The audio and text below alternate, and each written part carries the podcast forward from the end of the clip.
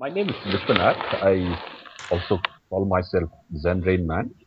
Uh, I'm a civil engineer and uh, and an urban planner by qualification. Been working for the government of India for about 14 years, and uh, after that have been trying to work on sustainable water and sanitation systems, and a bit on ecological architecture and groundwater management systems. That's all happening in the city of Bangalore in India, and uh, a lot of the work also happens in other states of India. We have a small company called Biome Solutions, and that is the professional uh, ecological architectural firm which designs and implements earth architecture and earth buildings. And there is a biome trust which works with government schools in helping them access better water, sanitation, and education. So when I saw you speaking in uh, in Amsterdam a month or so ago, you were talking about the work you've been doing in Bangalore with trying to get the city to look at its rooftops in in a different way. Could you tell us a bit about that? Uh, the city is a bit uh, uniquely placed in the Indian context. It sits on a ridge line, so it's very far away from water uh, systems. So water has to come from about 100 kilometers and has to be pumped about 300 meters. and similarly, food also has to start to move a long uh, distance and great heights to come into the city. And uh, there's a physical ceiling to the water availability to the city. We can only draw 1,500 million liters per day from the river, and we've already drawn that. So there is no more water in the river for us as a city so the city has to look at alternatives, and one way to look at an alternative is to look at local resources, obviously, and rainwater harvesting was one way um, the city could start to supplement its water requirement. And what better place to start uh, rainwater harvesting than from the rooftops? So once you start looking at the rooftop of a city, you start to examine uh, many more possibilities and potentialities. Not only can it harvest rain, but it can also start to capture solar energy. Uh, luckily, the city has the single largest number of solar water heaters for any city in India. So, can we then start capturing solar energy for water heating, for cooking, and for lighting? That was obviously the next step. The third step was to see whether we could actually use the rooftop for uh, growing uh, uh food for ourselves. And uh, since South Indians love a lot of paddy and rice, one experiment was to start to grow rice on the rooftop to see how that would perform and then to look at using treated wastewater and what we call ecological sanitation toilets, composting toilets, use the nutrients from the toilet to the rice paddy. The experiment turned out pretty well, so one has been trying to push that too in the overall system of designing and implementing smart roofs. Uh, what one found out, of course, was that the roof could also become an absorber of all the waste streams that come out from the house uh, be it the kitchen compost or be it from the toilets, the EcoSan toilets, or be it the grey water from the bathroom, and that the paddy crop was excellently designed to do all that absorption and conversion to food and stock, of course. So that's been a bit of the experiment around smart roofs for uh, smart cities. So the so the so all of the toilet waste, liquid and solid, from the house can be cycled through a rooftop paddy field completely. What we figured out is that uh, uh, the, the, urine can be easily absorbed by the paddy almost on a daily basis. So there's absolutely no surplus available. And the solids can be composted for about 8 to 10 months or uh, slightly longer if necessary. And that compost can also be added to the to the rice on the roof, and everything is absorbed by the rice plants. And uh, and it doesn't uh, and it doesn't smell.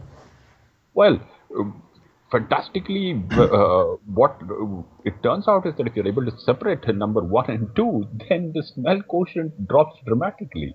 And if you're able to cover it uh, well, especially the solids, uh, with ash, for example, which comes from a, a biomass boiler or a cooker which is there on a rooftop again, then there's no smell at all in the from the loo. Mm. And how does that work in kind of multiple occupancy buildings where you've a number of apartments in one block? Does it work? Can it work there too? That's the trickier part. What one now realizes with the uh, experiment is that everybody deserves their piece of sky. So in the Bangalore context, you actually should have about 35 square meter of uh, roof area or land area or plot area. And if you have that 35 square meter beaming up as it is to the sky, then that patch of land or that patch of roof can then receive uh, the rainwater, it can receive solar energy, and so on and so forth. So, in a multi-storied building, obviously, this starts to turn on its head. You do not have that much parcel of land for uh, for you to live, and therefore, my questioning now internally and as much with uh, friends and professionals is, should not cities uh, plan to be self-sufficient with uh, let's say, a right to land or a right to sky.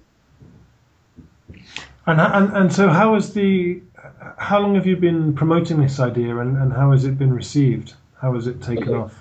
Well, uh, for example, uh, rainwater harvesting, which has been one signal, signal uh, component, is now the law in the city. So there are more than 100,000 buildings.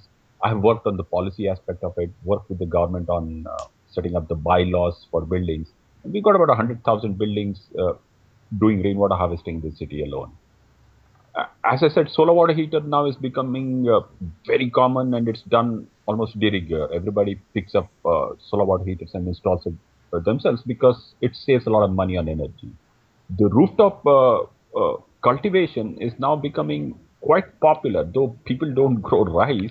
It's, they find it a bit strange and a bit difficult to wrestle around the idea, but terrace gardening and what's called square foot gardening is exploding all across uh, Bangalore. And it's not me alone. There are many, many people who are involved as part of the movement, and they're doing wonderful work. And so, so what's your sense of what needs to happen in order to scale up the, the, the rice growing part of it? Well, the rice was just an example. It was sort of like a metaphor because rice is seen as extremely water intensive and it was seen as uh, if you are a water harvester or a water conserver, then it was automatically assumed that you would be against rice and that you would go for, let's say, local crops like millets or other things. But what one could show was that rice need, A did not need a lot of water, and B was a very nice plant which could transform waste into uh, nutrients. Now, that idea is slowly but surely spreading. People love uh, the idea. So people don't necessarily grow only rice, but they do grow a whole bunch of things which can take care of wastewater on their uh, rooftops, and that's happening a lot. And it must potentially open up potential for uh, for employment for particularly for people who've moved to the city from the villages and who struggle to find work, but who bring those skills with them. Absolutely, the construction sector is one of the greatest uh, employers of uh, unskilled uh, village workers in, in typical cities of India. And these village workers are not permanent migrants. Many of them are temporary migrants. They come during the non-agricultural season in the rural areas. When they come to the city and for example, the rice on the roof was such a uh, nice thing that they liked that they almost participated for free. But that's at one level. However, with their skills of gardening, with their ability to take care of plants and vegetables, urban gardening and urban rooftop uh, cultivation would potentially be of great uh, help to them for employment. And what does what does this project teach us, and your work teach us about what we conventionally, what our city authorities would conventionally think of as resources, and actually what, with a more imaginative approach, we could think of as resources? So far, the city authorities uh, in India, um, perhaps histo- due to historical reasons, have seen themselves as providers of, uh, of services and products. So the city utility looks at itself as providing water and providing the sanitation services to take it up, uh, take it away. Now I think there must and surely there will be a slow shift to where they see people providing it for themselves and they being just managers and making sure that things are all right and there's no negative externality. It, it takes a lot of dialogue and a lot of convincing to do that, and uh, city utilities and city governments are generally a bit suspicious about it. And at scales when it's below the radar, they don't see it as uh, threatening. Uh, but one has to wait and see how this dialogue will develop. And um, um, from outside India, it, it, it seems like the sort of uh, the rush, the push for uh, for economic growth means that concerns about the environment or concerns about climate change are, are really at the bottom of, or you know, any kind of questioning of, of economic growth as a as, as a model is sort of being pushed to one side, um, and you're you're promoting something which is about bringing uh, bringing food production very much to the forefront uh, in urban areas. How do those two things sit alongside each other? Do you do you see that there's an openness to thinking beyond the current economic model, or are you very much having to work within it? Well, uh, people uh, generally don't see the economic potential of all this, in, including such a sim- simple thing as rainwater harvesting. How much money can come in into the uh, to the sector? How much livelihood and employment can be provided? How much innovation can be fostered, people designing wonderful systems of filtering rainwater, of separating the first rain, and so on and so forth. But when the numbers are stacked up, it really starts to show you that you could get into what's called the green economy mode uh, very easily, and that productivity need not necessarily be sacrificed at the cost of the environment and so on and so forth. And the fact remains that in India there is a really huge water crisis. So climate is seen more through the and climate change is more seen through the lens of water a lot more by population. And so if you're able to figure out solutions for people and demonstrate it, I think the government would necessarily come in line with it and wouldn't necessarily not necessarily be in conflict with it.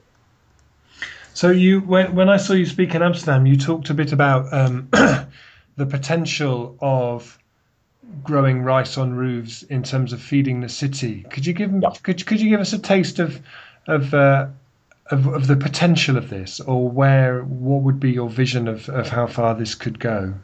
The roof area of Bangalore is about uh, the total city area of Bangalore is about 800 square kilometers, of which about 60 percent is roofs. So there's something like uh, 18 uh, 1.8 million properties and if uh, all of them start to grow rice on the rooftop, the city can actually be a net exporter of rice. That's the potential at the at the ultimate end. Uh, one doesn't see that happening, but one definitely sees smart roofs, growing roofs, productive roofs, harvesting rain, using solar energy, absorbing waste streams and nutrient streams as a distinct possibility for the city. And what are the obstacles that you need to overcome in order to in order to move towards that?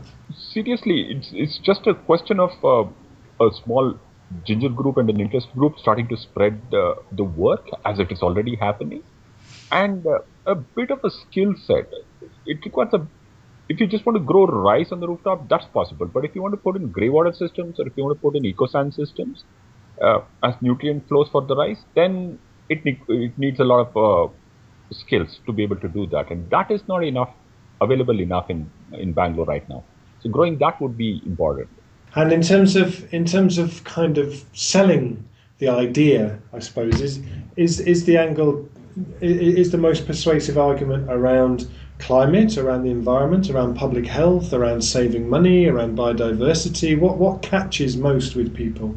No, I, I think the it's the simpler ideas, not the slightly complex ones of climate change. It's it's about growing your own food and uh, having fun doing that, and then being able to do it with limited resources and limited money, not really needing big money to do it, and having fun on the way. I think that's the the best hope. Especially, it resonates a lot with the the younger people who populate uh, Bangalore a lot.